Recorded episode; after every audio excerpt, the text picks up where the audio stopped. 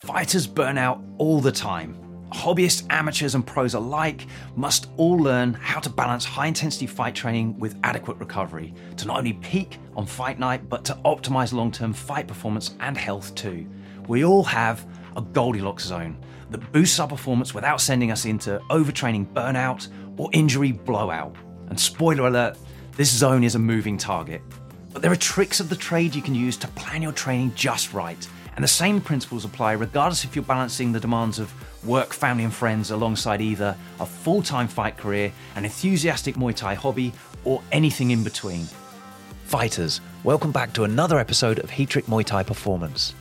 In this episode, I'll break down exactly how to personalize your own training workload to not only make the quickest progress, but to drastically reduce your odds of breaking yourself in the process too. We'll start by looking at how much training is needed to make you better. We know that too little training is ineffective. If the combination of training intensity and quantity is too low for you, your body isn't stimulated enough to bother adapting, getting fitter. Because your body can already cope with it, it won't change. When you only just break this threshold, your body will change to better cope with this kind of training stress in the future. You become fitter. You've reached the ideal minimum training dose, the sweet spot with just enough training to make you better without either increasing risk of injury or illness or wasting progress by jumping steps that will cause your development to stall in the future. This is the most sustainable and effective level of training that you can achieve. Pushing above the minimum training dose becomes increasingly less effective and less sustainable. You're wasting effort and heading into an early training plateau where others with more patience will continue climbing. Not only that, but your risk of injury shifts into the danger zone too. The training sweet spot or Goldilocks zone is unique to you and it moves up or down depending on your level of activity. For example, if you've recently taken a break from training due to illness, injury, or holidays, whatever, your training momentum has reduced. Training momentum is my own term, and I'll explain what I mean. It's like riding a bike uphill. If you're already rolling and built momentum, you can pedal along in a higher gear, no problem. But if you need to stop, then trying to start off in the same gear isn't going to be the best idea.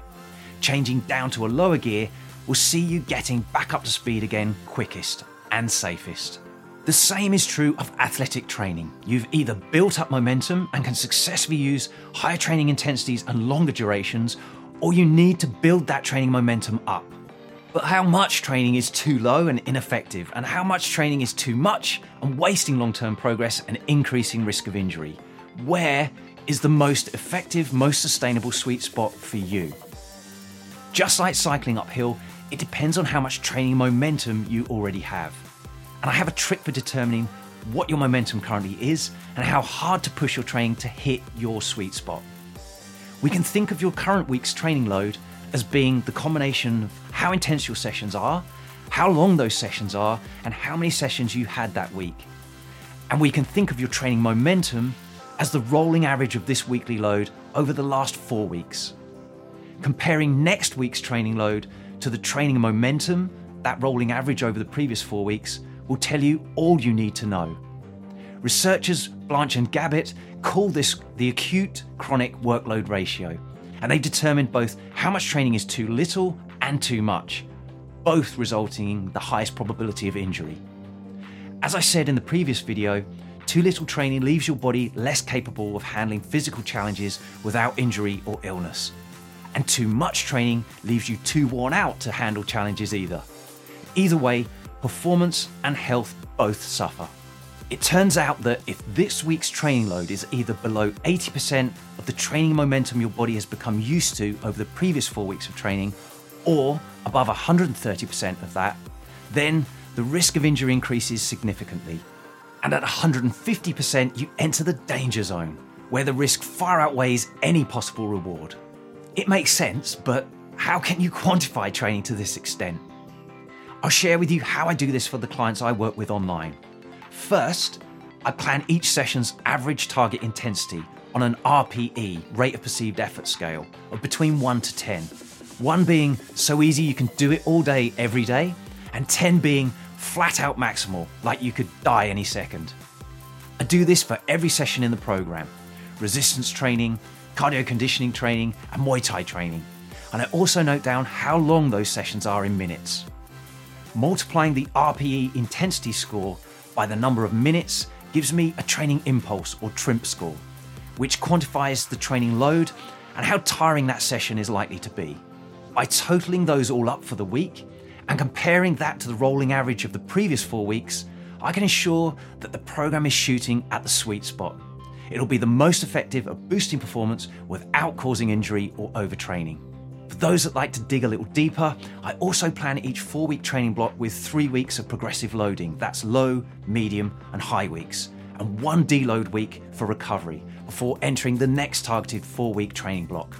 If you're watching the video version of this episode, you can see what these numbers look like for every week of training for the whole 16 week first phase of training in my Heavy Hitters program.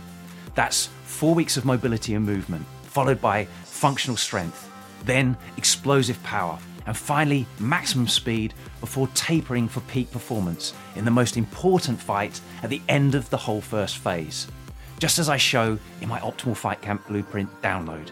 And you'll find links to that with this episode too. When coaches consider both chronic monthly training momentum and the acute weekly training load, fighters can get stuck into their training without having to worry if they're either doing too much or too little and can make the best out of their training time. And regardless if you're a Muay Thai hobbyist or a full time pro, your training must both progressively scale up and be consistent over the long term if you want to make significant progress. Finding your personal Goldilocks sweet spot makes all the difference.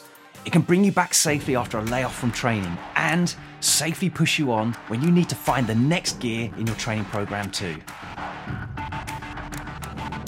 Thanks for listening. If you found this valuable, please like, subscribe, and share with someone else it could help too. Please give the podcast a review or comment below. We'd love to hear from you. As always, you can visit heatrick.com for more Muay Thai performance podcasts, videos, articles, and guides. Catch you next time.